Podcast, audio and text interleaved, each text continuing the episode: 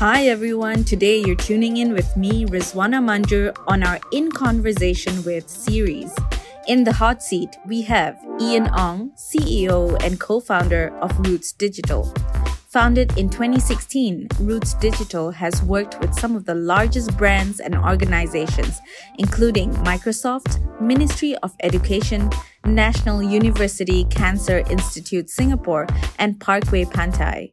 The agency specializes in e-commerce marketing and lead generation for businesses, offering services such as search engine optimization to pay-per-click advertising.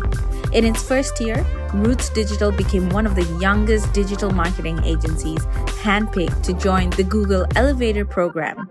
Ian, who has close to a decade of experience, believes that a true digital marketing professional can only understand each digital marketing channel when they're willing to get their hands dirty in campaign execution. Let's join him on his journey today. Hi, Ian. Thank you so much for joining us. Now, my first question is an easy one. Tell us how you got started with Roots Digital. Okay, so uh, Roots Digital is a digital agency specializing in helping e-commerce and B two B companies in scaling their businesses. So it has always been my dream to own, as in to start my own business. I used to work in agencies like MediaCom and Havas Media to manage clients' um, paid search campaign. So I am the campaign guy behind the scene. So in agencies, technical people like me are quote-unquote less sexy because we are not the revenue-generating unit. So unlike business development team and the client servicing team, then I realized like with the technical skill set I had, uh, I can put it to good use to earn extra income. So in twenty thirteen, I started freelancing. Then my first unofficial client right was an e-commerce um, company selling sports nutrition like protein powder in Singapore. Mm-hmm. So back in those days, I have already generate, uh, developed an affinity for e-commerce business because digital marketing is their bread and butter when it comes to driving traffic to their online store. My work will have a direct impact on their revenue, and that's why um, I love what I do um, when it comes to digital marketing. How has the journey been like for you? It was a roller coaster ride throughout this four year four years period, uh, and I would say it's an eventful one. Mm-hmm. I have to put on like different hats, from being the, the business development person to, to the guy chasing after payments for overdue invoices. Then I felt in terms of personal growth, um, these four years really um, forced me to up my game in the shortest possible time. Now, how did you decide on a name like Roots? Is there a secret meaning behind the name? Because in terms of um, how I view the entire like um, digital um, marketing landscape, I would say, is back to the foundation, because a lot of time people are chasing after the, the next big thing, the silver bullet to, to for a campaign, but a lot of time they forgot about the, the fundamentals. So back to the roots, um, that's why this, this name come about. I really love that emphasis you put as an agency on fundamentals and going back to the core, um, despite whatever shiny new toy might be out in the market. Because really, I do believe at the end of the day, fundamentals are what unites us, and we're in the business of connecting people and businesses. So what else would you say, um, besides this very important point, makes your agency so different from your competitors out there? I would say, put it blunt, into, bluntly, right, that um, agencies are pretty much the same. Um, what differentiates agencies boils down to a lot onto the branding and the processes. So in today's world, especially when buzzwords like uh, performance marketing and like growth hacking, mm. these type of phrases have been thrown around quite freely, you see, mm-hmm. then people are expecting a silver bullet in their campaigns um, in terms of performance, where their ideal scenario is having a ten x return on ad spend kind of um, results. However, they neglected the marketing fundamental, which is branding. So typically, I will ask my prospect or clients, would you rather buy from a brand you are aware of or buy from an unknown brand? Because brand awareness has been the metric that seems to be get, uh, forgotten when mm-hmm. digital marketing comes into play and when performance performance marketing become like the buzzword in the industry. That's interesting. So you're saying that um, at the end of the day, you still have to build up that equity and not just bank on your digital execution. executions. Rather, work on building the trust and the resonance with the community. Um, but now we see a lot of uh, the emergence of a lot of small home-based businesses on Instagram and Facebook. So as a new brand, how can you then build brand awareness? So because for brand awareness is something that I personally felt that is built over time. Mm. And um, for example, when they run, when a, when a company run an always on digital campaign, be it on Facebook or Google search, when their brand name um, appears on a person's Facebook newsfeed over a period of time, the brand um, awareness is building up in the person's mind as well. So in general, how difficult would you say it is for you to understand your clients' business problems across Asia, since clients are more and more careful of the data that they now share or the problems they may face internally?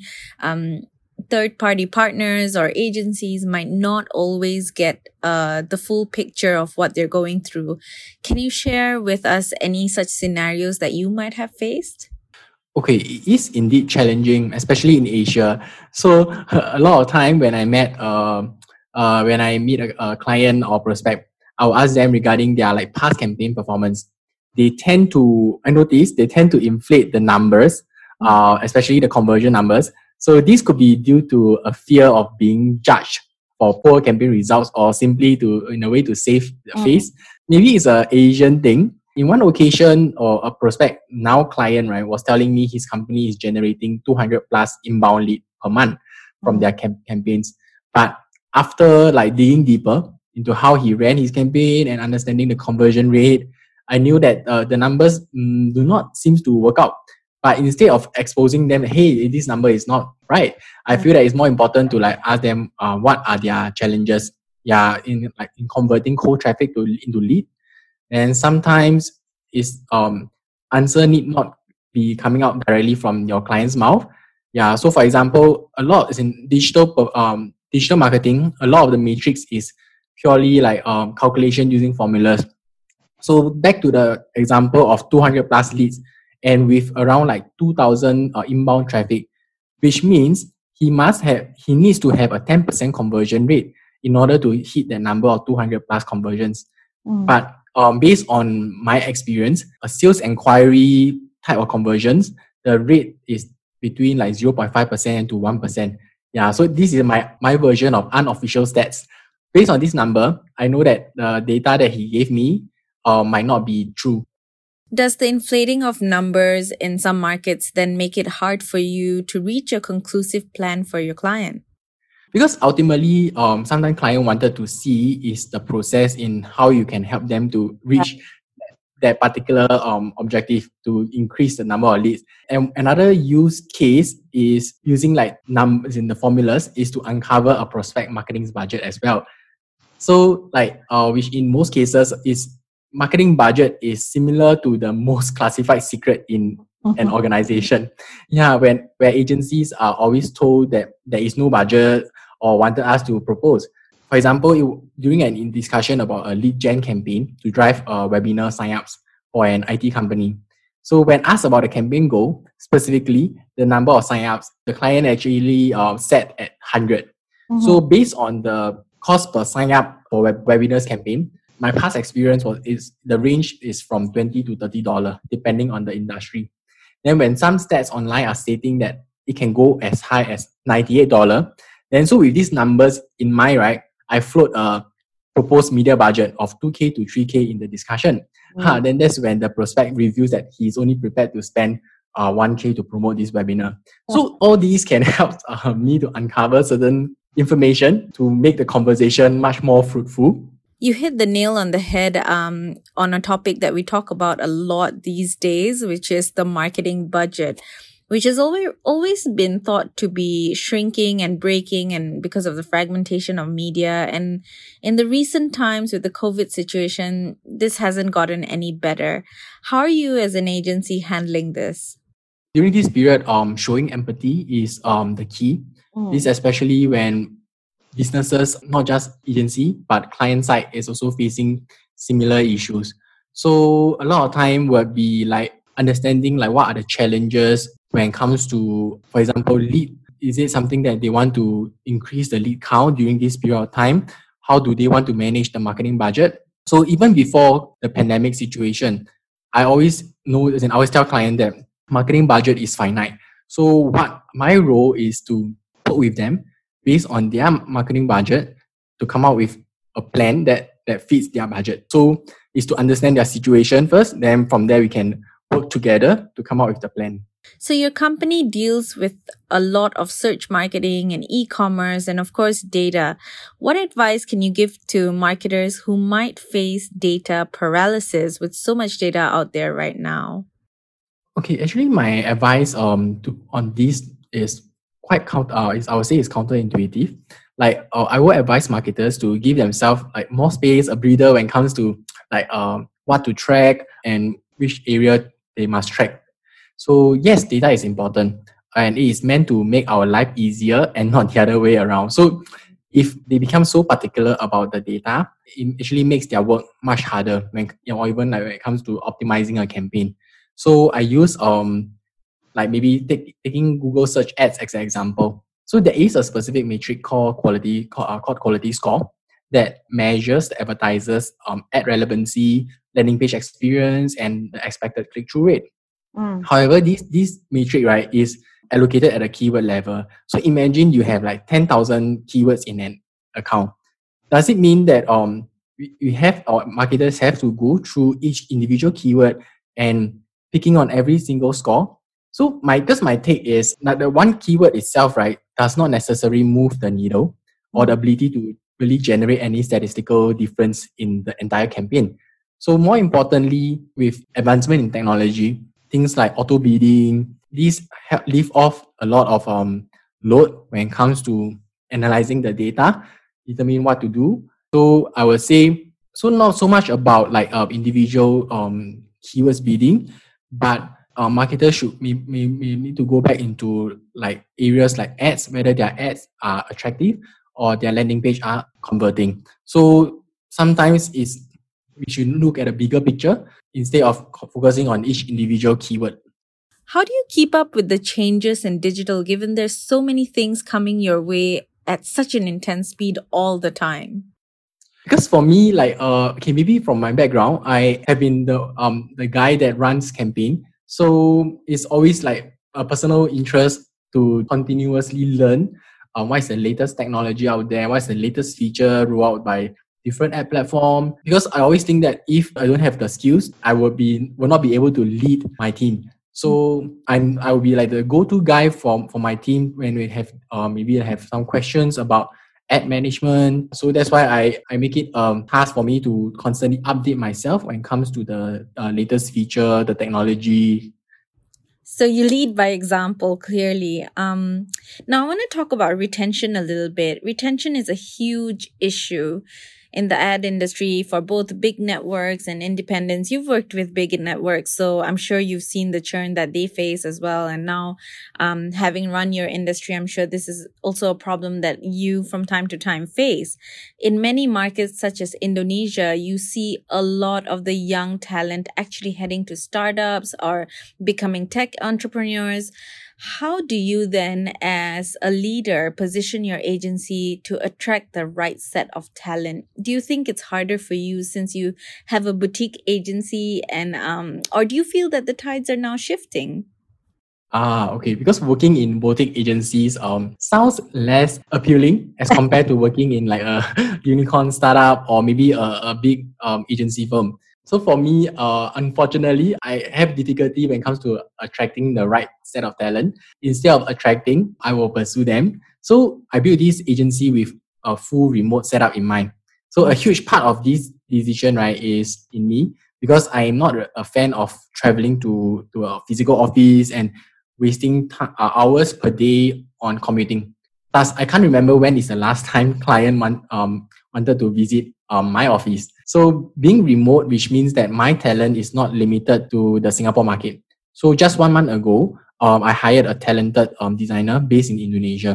Mm. She was from Hook. So I found her profile from the um, the famous Seriously Awesome People list. I straight away went to the list and looked for the right talent I'm looking for. So as a leader during this period, tell me, how do you keep your staff motivated with so much negativity out there?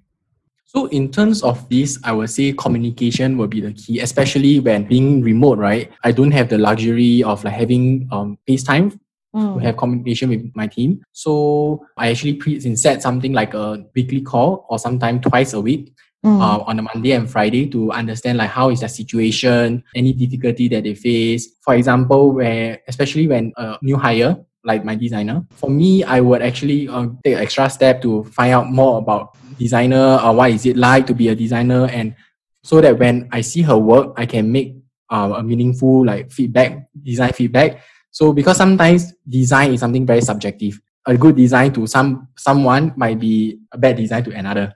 So yeah. that's why um, I feel that uh, I need to be show more extra empathy, especially during this period of time. You have to make them feel um, comfortable. Plus, I think as being a remote setup, right, um, I learned that there is this uh, hierarchy of communication, email being the lowest, and of course the highest is uh, face-to-face meeting. Mm. Um, but then without that, the next one will be video conferencing and video call, uh, uh, sorry, audio call. As much as possible, we would go for like a video call or an audio call on a twice per week basis. What has been the biggest challenge for you in the last four years? The challenge uh, will come will be coming from building the team. So agencies is a uh, very uh, people business. So for us, we don't really manufacture like um products. We manufacture man hours. Our asset is from the team. So growing the team will be something that uh, is a challenge, especially being a, a small agency. People doesn't naturally attract to organization like this. The key challenges will be hiring and also to um, when it comes to the branding part. So you touched on a very important point of people, and actually the industry is not that huge. So we do see a lot of um, people shuffling from one agency to another. Two, three years of employment in an agency would be considered a pretty long time right now as compared to in the past where people stayed for ten, twelve, twenty years. So how do you ensure that your clients feel that even if there's fresh, untrained blood in the network or in the agency, um, the work that will be delivered will be the same as a seasoned hand? Because it takes time to understand the client's brand, guidelines, preferences, and of course, business. I experienced this firsthand um, because just now you mentioned the two to three years um, period. So in the past, I used to joke um, whenever like uh, my colleague told me that uh, he has been in the company for like two years. So I would just tell him, say, ha, huh, it's time.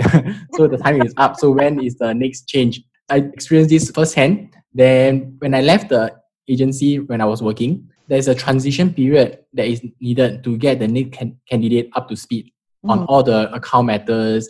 And also with like well-funded startups trying to bring digital in-house, right? The challenge of talent being poached is much higher.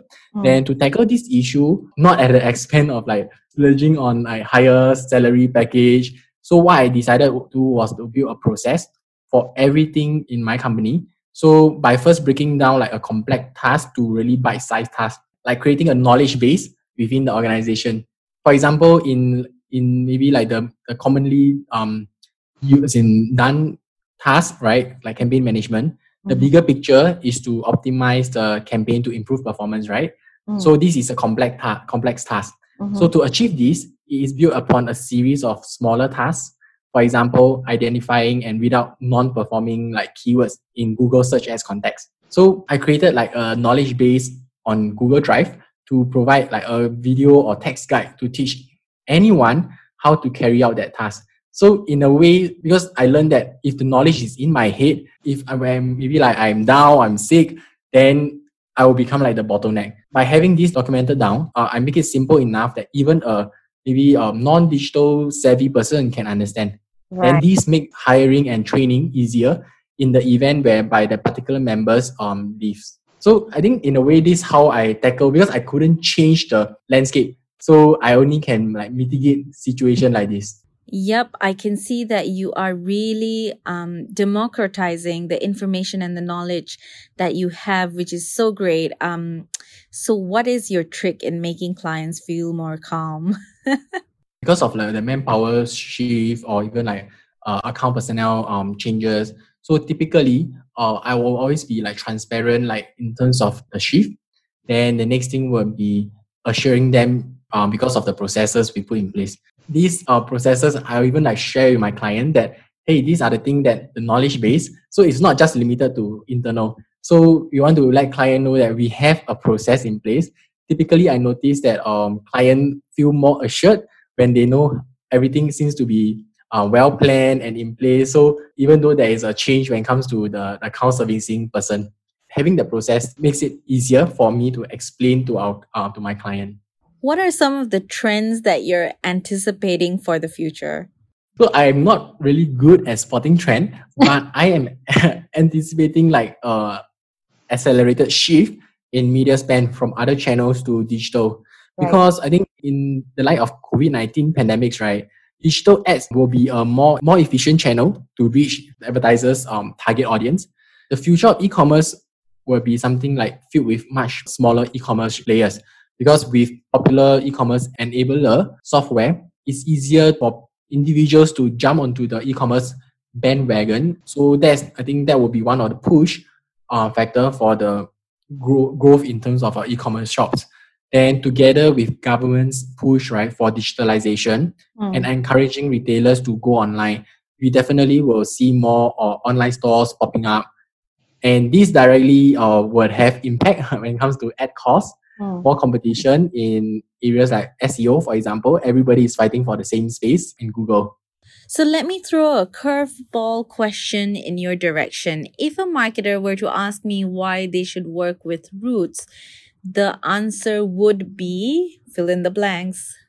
Because based on my um, understanding of the market itself or the industry itself, a lot of time um, clients are facing the, the salesperson or account, account servicing person only. So uh, less emphasis on the processes, less emphasis on the behind the scene heroes. For me, I go on a slightly different or very different account servicing structure. So whereby a client is always tagged to to an account person or I'll say a digital strategist to provide the big picture, overall strategy. Then a specialist in any area like, for example, Google ads or Facebook ads or even like S E O. Mm. Then with a designers to support areas um, that requires design work. So this is um, a, a pod structure that fully support um, clients when it comes to their digital needs. So I would say this is something um, that I put together. Yeah, mm. But of course, the next thing will be to differentiate myself through um, branding for, for my own uh, company. Last and final question, Ian. What can we expect from you in twenty twenty-one and beyond? In twenty twenty-one, um, I'm looking at refining the processes I'm building. So all the processes that I mentioned is, is still a work in progress. So we are constantly making it better. And all these would cascade down to clients' work, coming out with better campaigns, uh, optimizing the campaigns to improve the performance. And also my twenty twenty-one goal will be um, to grow the team as well. Because I think being a people business, the team is the core. Thank you for joining us on this episode of In Conversation With, powered by Roots Digital. If you'd like to find out more about the services offered by Roots Digital, head on to the agency's website at w w w dot roots digital dot com dot s g. If you'd like to have your story told, reach out to the Marketing Interactive team via our Contact Us page on w w w dot marketing dash interactive dot com. We look forward to sharing your journey.